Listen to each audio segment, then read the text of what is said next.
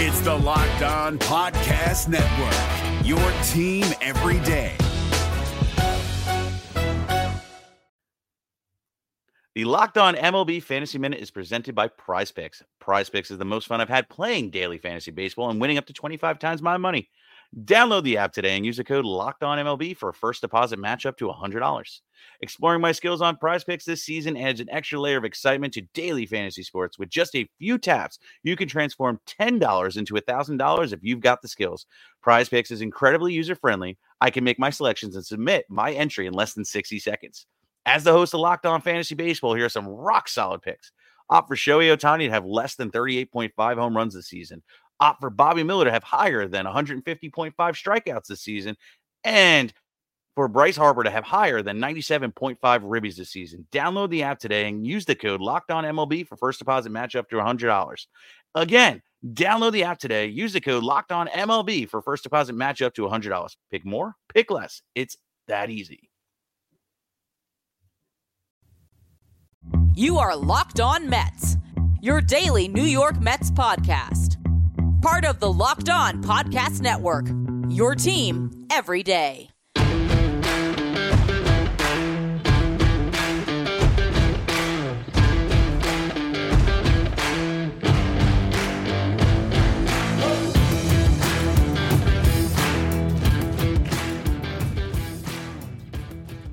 Hello to all you amazing Mets fans. You're listening to Locked On Mets, part of the Locked On Podcast Network, your team every day. Thank you for making Locked On Mets your first listen every day. Locked On Mets is free and available on all platforms, including YouTube. As we discuss the Mets, a lot of attention has been paid to their offseason this winter, and rightfully so. But on the show today, I want to discuss why the 2022 offseason is still looming large for the 2023 Mets. In the first segment, Max Scherzer. We're going to discuss his impact this past season and what he meant to the franchise moving forward. The second segment, we're going to dive into the depth additions of Mark Canha and Eduardo Escobar. And as the Carlos Correa saga continues, it's very nice to have a fallback option as good as Escobar. We'll go through all of that. Then in the final segment, Starling Marte. I want to explain why he is still the straw that stirs the drink when it comes to the position players on this Mets team. Before we get to any of that, though, I'm your host, Ryan Finkelstein. If you want to find any of my work, follow me on Twitter at Finkelstein Ryan. You can also find some of my writing at justbaseball.com, where I work as a managing editor. Now, another weekend has passed and no Carlos Correa news. We have reached a breaking point here. It seems like it's inevitable that something will happen any day now, any hour, any minute, and yet nothing comes. Uh, there is some reporting from Jim Bowden of The Athletic that says that the Mets are very likely to get him, that, you know, the Mets continue to be Correa's top choice, and they expect for a deal to come to some resolution soon. You know, Steve Cohen said something about, uh, you know, there need to be some resolution sooner rather than later this weekend as well. So uh, everyone is saying that we're going to get to an end here, and we just have to wait and find out when it's actually going to happen. Hopefully, that'll be on Monday. But for the show today, without that news in place, I've been wanting to spend some time looking back at last offseason because it was the second offseason under Steve Cohen's era here with the Mets Billy Eppler came in, the Mets made a lot of moves that were not just for the 2022 season. You know, Chris Bassitt, that was one move that was for that season alone. Adam Ottavino originally was they brought him back this offseason. But you look at the big moves. There was four players that were brought in.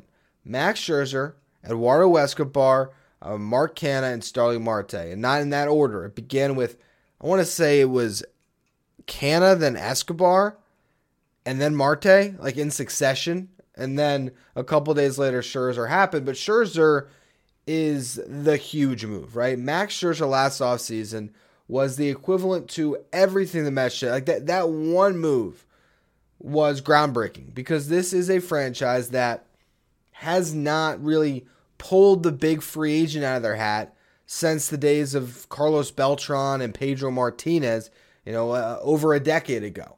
So getting Scherzer was such a big surprise. And what he did to this rotation this year, you know, it, it, goes beyond the numbers. While the numbers were great, I mean, one of his best seasons ever. I believe it was the lowest ERA he ever finished with at 2.29, 4.4 fWAR while making just 23 starts. That's really impressive. I mean, if he had made 31 starts, you're probably looking at at least a five win season, if not on the verge of, you know, five and a half wins. That's impressive. To strike out 10.7, um, one batters per nine, to walk just 1.49, to keep the home runs under one per nine. That's all elite stuff from Max Scherzer. The advanced metrics still like him. I, I mean, statistically speaking, there's really no holes you can poke in Max Scherzer's game other than looking at his final two starts of the year. I mean, that's it. Down the stretch against the Braves and then the Padres, he didn't show up. But every start before that, he was the guy, and he will continue to be the guy moving forward. And also, I think that he brought uh, a sense of urgency to each series, uh, a sense of leadership. I think, you know, you look at a David Peterson and the growth that he had last season and, some of these other pitchers that really helped the Mets. And I do think having that veteran future Hall of Famer in place was really a big part of some of the success we saw other guys like Peterson, Taijuan Walker, and more have. I think it really goes beyond just what he does on the hill that helps you know make the Mets this contender that they're now set to be in the Scherzer window, which is at least one season, probably two, so he can opt out after this year. And we'll see. If he has a great season, maybe he does opt out and look for another contract where he's getting paid $43.3 million a year. But to have Max Scherzer as that set in stone ace, that allows you to go into this offseason with a little bit more comfort, knowing that if Jacob DeGrom left, which he ultimately did, there was some coverage there. The Mets want to have two aces. Well, they didn't have to go out and grab two this offseason. They already had one in place and then they get Justin Verlander. And even though I think the money talked more than anything, and you know, Verlander did not say that he spoke with Scherzer directly throughout the process, and it was more about Steve Cohen selling him on the vision of what he wants the Mets to be than anything else. And part of that vision is saying, "Hey, we're going to pay you, you know, 86.66 million over 2 years and then give you that third year option for whatever is 35 million."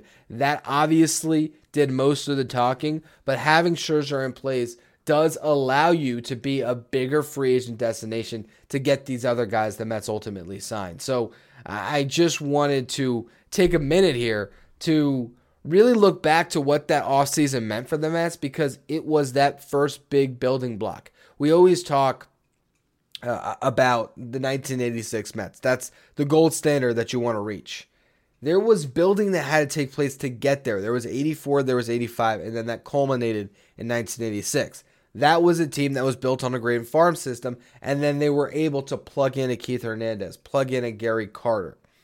This Mets team, part of it came from a farm system, a Pete Alonso, a Brandon Nimmo, a Jeff McNeil, uh, being able to trade for an Edwin Diaz with a guy like Jarred Kelenic.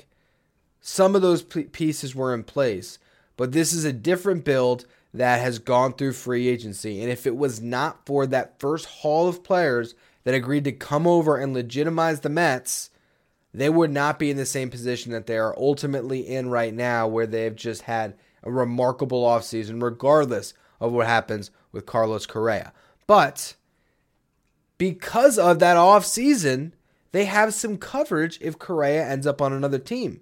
Because there's still this guy, Eduardo Escobar, who's pretty good at baseball. They also have Mark Canha in place. I want to talk about what those two guys mean to the Mets in just a minute. But first, today's episode is brought to you by Bet Online. BetOnline.net is your number one source for all your sports betting info, stats, news, and analysis. Get the latest odds and trends for every professional amateur league out there, from football to basketball to soccer and esports.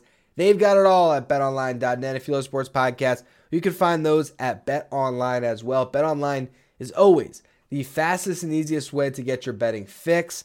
If you want to check out the NFL playoffs next weekend and some of the odds available there, BetOnline is the place to go. You can also bet on MLB futures if you want to throw some money down for the Mets to win the World Series or the NL pennant. You can find that by heading to the website today or using your mobile device to learn more about the trends in the action.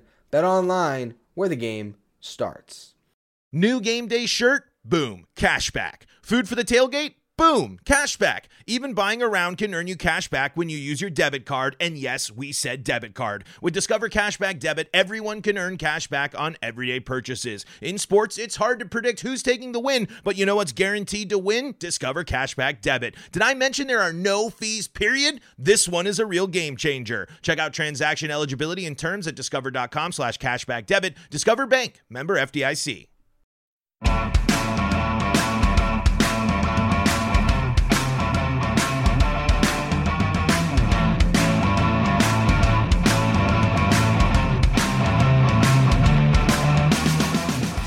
So as we continue in this long saga when it comes to Carlos Correa, the New York Mets have Eduardo Escobar in place, ready to be the starting third baseman if need be.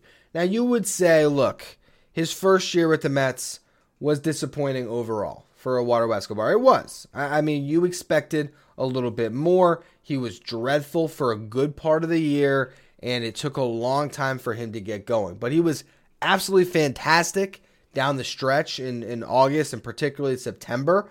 And I mean, really, there was an injury he came back from, came off the IL, and it was just something clicked. You know, you look at the numbers he put up in this season prior to coming to the Mets. He was a 253 hitter, 314 on base, 472 slugging. With the Mets, he was a 240 hitter, not that far off, 295 on base, about 20 points less, 430 slugging, 42 points less. But you look at weighted runs created plus, a 107 hitter, uh, when it comes to WRC plus in 2021. So again, measuring hitters based on a league average of 100, 7% better than your league average hitter. Last year, a 106 WRC plus, 6% better than your league average hitter. He put up a 2.6 fWAR in 2021, 2.9 in 2019. Last year, 2.3. So that great month on the stretch really got him close to his career norms. He hit 20 home runs for the Mets. So you have Alonso with a 40, Lindor was what 26, and then Escobar. Obviously, you want more pop from your lineup.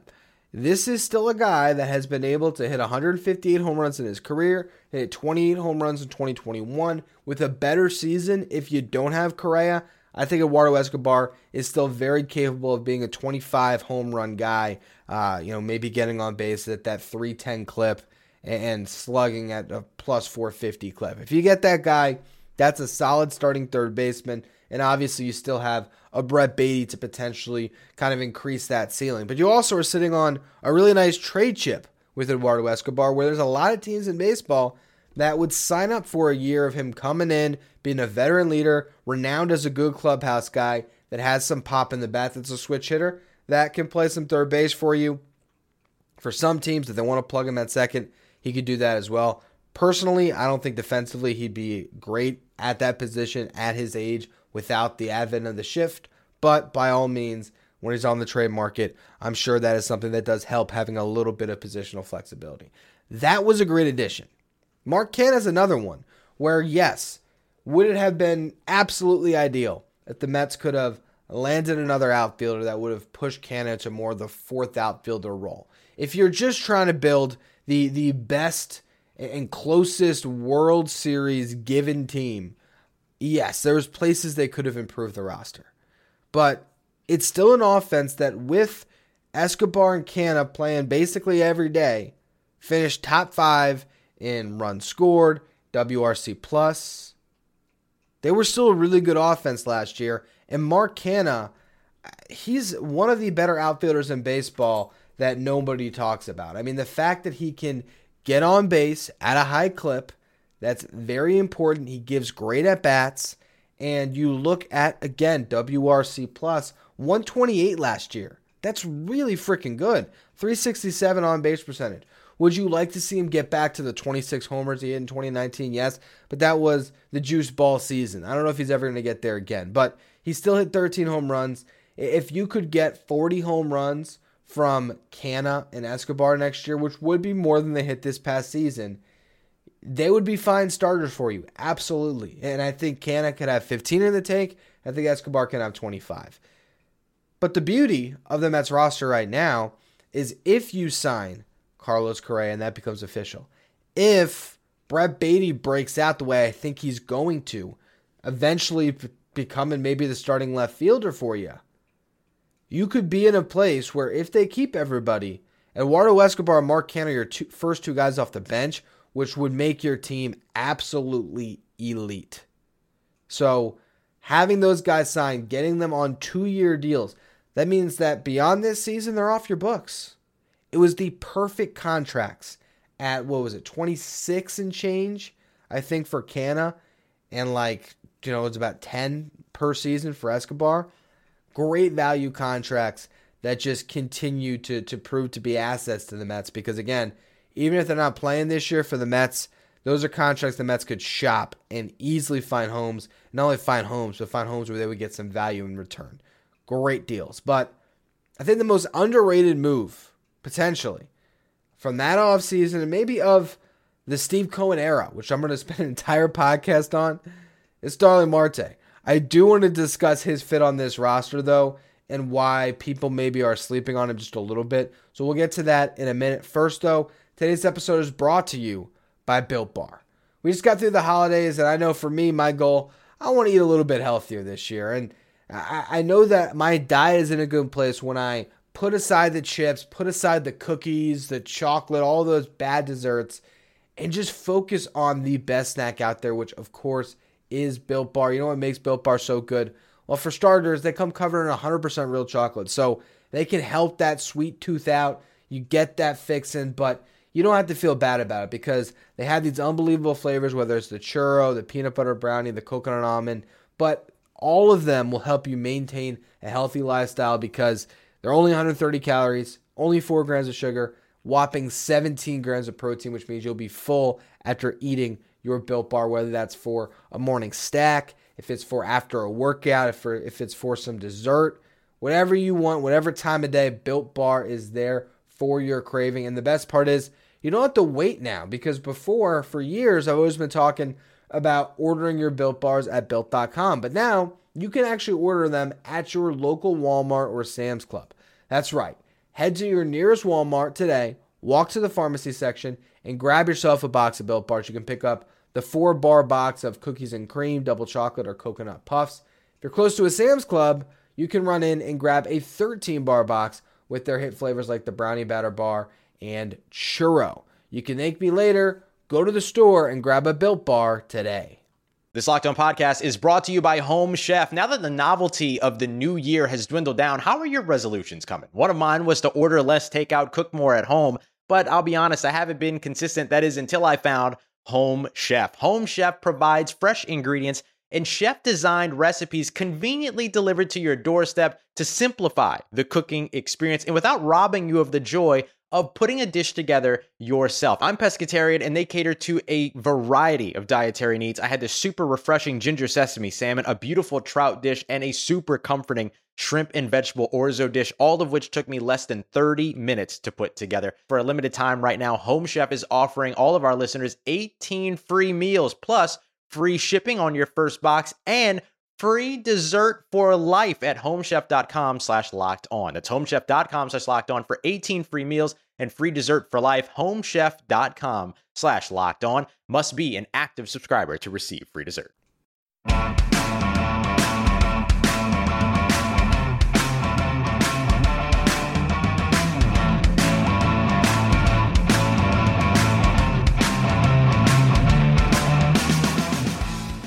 Starling Marte is going to be an impact player for the Mets again this season, and they have him for two more years beyond this.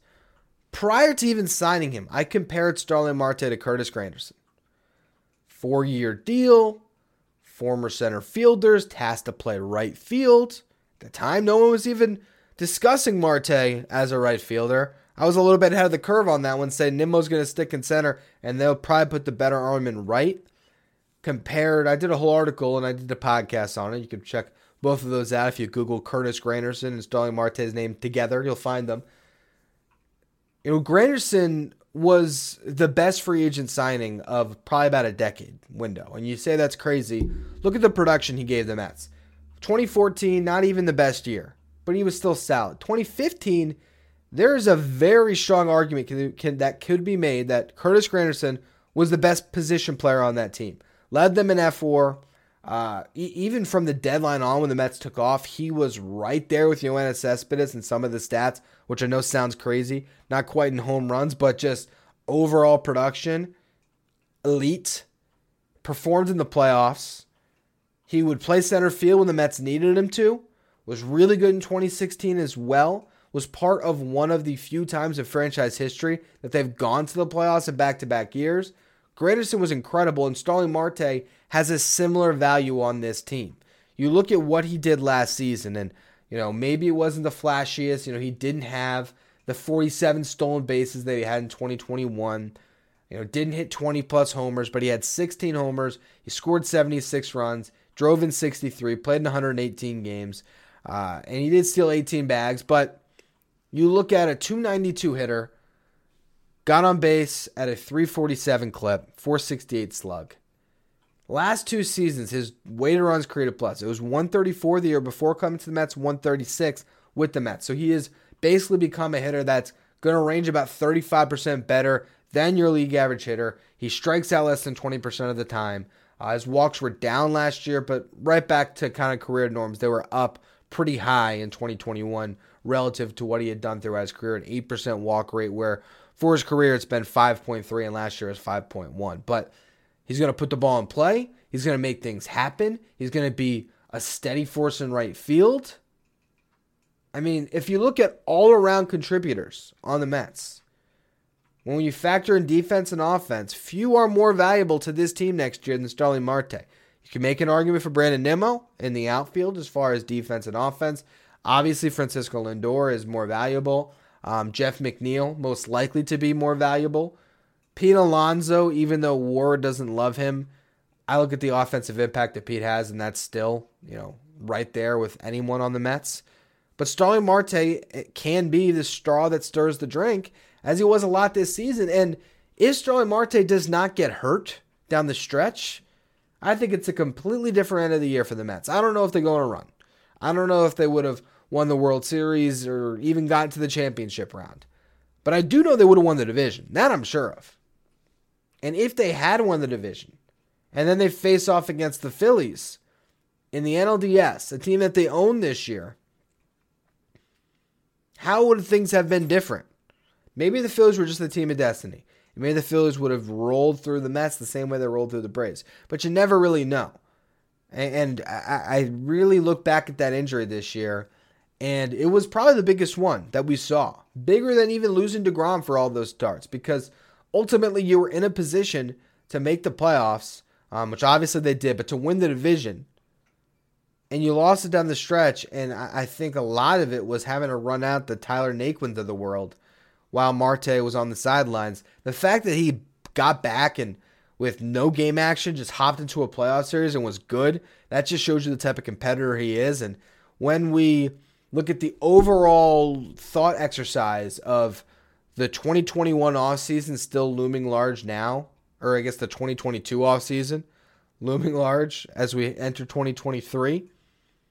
To me, that's the biggest piece of it. It's the Scherzer, of course, but to have Scherzer and Marte, two all star level players that are driving your, your pitching, your defense, your lineup, that was such a win.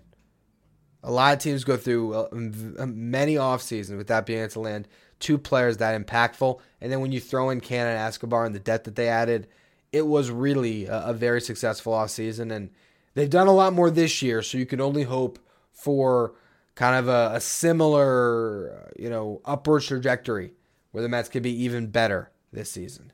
Anyway, that's going to be all though for today's edition of Locked On Mets. As always, thank you for listening. Make sure you follow, rate, and review wherever you get your podcast. Make sure you follow me on Twitter at Finkelstein Ryan. Follow the show at Locked On Mets. Thank you for making Locked On Mets your first listen every day. Now for your second listen, check out Locked On MLB Prospects, hosted by Lindsey Crosby. Locked On MLB Prospects is where you want to go to learn about all the stars of tomorrow. You can follow Locked On MLB Prospects on the Odyssey app, YouTube, or wherever you get podcasts.